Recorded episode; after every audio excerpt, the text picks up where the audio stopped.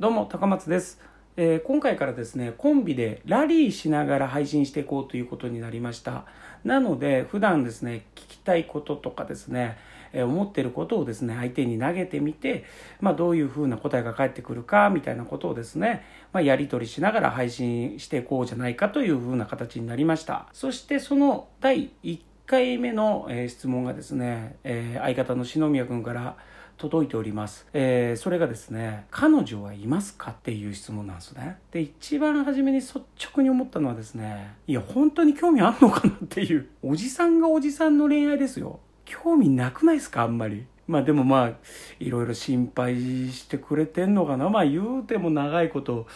まあいるんでね一緒に。まあまあいろんな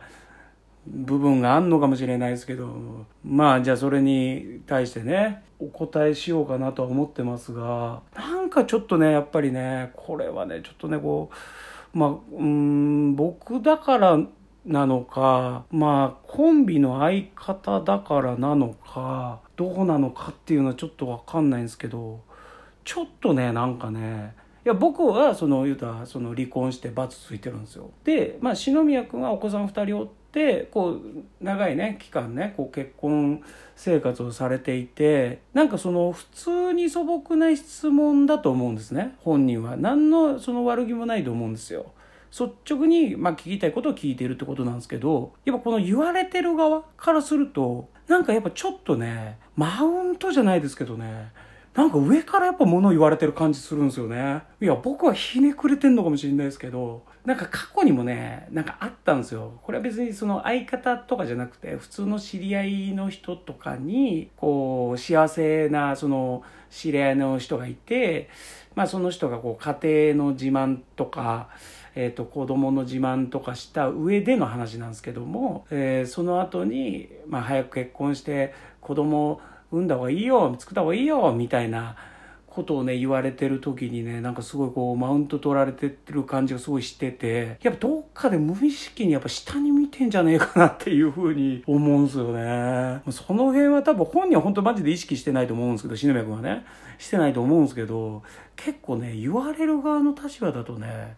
結構そう感じる人も少なからずともいると思うんでちょっとね気をつけた方がいいんじゃないかなっていうふうに思う部分はありますけどね。まあそんな話はまあどうでもいいんですけども。まあそのえっ、と質問の回答ですよね。まあ彼女いますかということなんですけども。あの彼女はいるわけないんですよ。どう考えたって。もうここね1年以上コロナ禍になって出会いもへったくれもあるものもないわけじゃないですか。で、もともとそんな積極的になんかこう、コンパしたりとかするようなタイプでもないので、あんまりその、まあ恋愛に対してその、まあまあ、その積極的じゃないゆえに、まあそういう風な機会が少ないっていうのもあって、今はね、その一人で、えやってますよ、家で。はい。だ別に、まあ寂しくなる時ももちろんゼロではないですけど、まあまあ、慣れたというのがまあ感想ですかね。もう一人にいることに慣れたって感じですかね。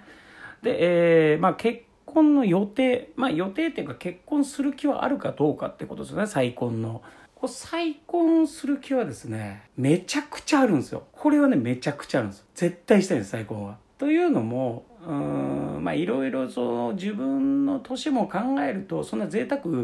う言ってられないのであれなんですけどもまあまあ結婚してまあ自分の子供がいたらいいなとかって思う部分はもちろんあるのでやっぱ結婚できるもんならしたいかなっていう感じですかね。はい。で、一応その篠宮君の提案として、まあ、もうせっかくなら、その、何回も結婚して、離婚して、罰いっぱいつけて、芸人としてやったらいいんじゃないか、みたいなことをおっしゃってますけど、篠宮君ね、それに関して言わせてもらいますけど、そういうのはね、罰1個持ってきた上で言ってほしいです、こっちは。そう、罰1個も持ってないやつが、罰何個もつけてみたらなんていうね、資格はないんですよ、やっぱり。自分で罰をちゃんと持ってきた上で、お前もう一度罰つけてくれって言うんだったらまだ話が別ですね。そうなんです。あとその、いかに罰がつくことが大変かっていうのもですね、やっぱもちろん経験ないでしょうから、わからないと思いますけども、いろいろ大変なんですから。それをやろうと思ったらもう何回その思いをしなくちゃいけないんだっていう思いもありますし、それを踏まえた上で、バツももっとたくさんつけてみたらいかがですかっていう、その、件だったらわかりますけどね。じゃバツ一個も持ってない人にその、やっぱそのこと言われたくないかなっていうのが、まあそういう気持ちですかね。はい。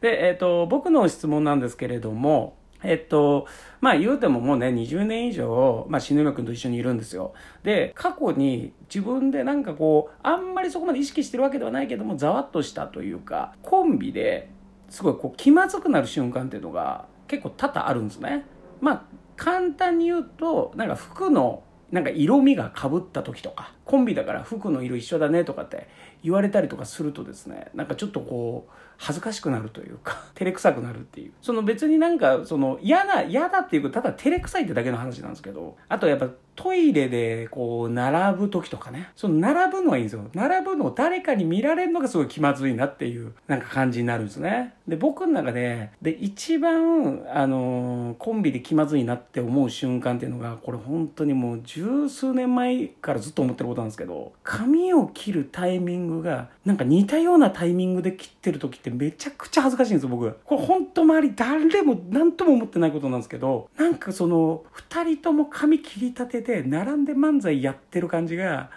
そのなんか小学校の入学式じゃねえんだからみたいな。で、まあ、100歩譲ってライブとかだったらなんかその、なんとなくふわっとできますけど、それがなんか例えば、ネタ番組とかになった場合、そのなんかもうめっちゃ気合入ってんじゃん、二人ともみたいな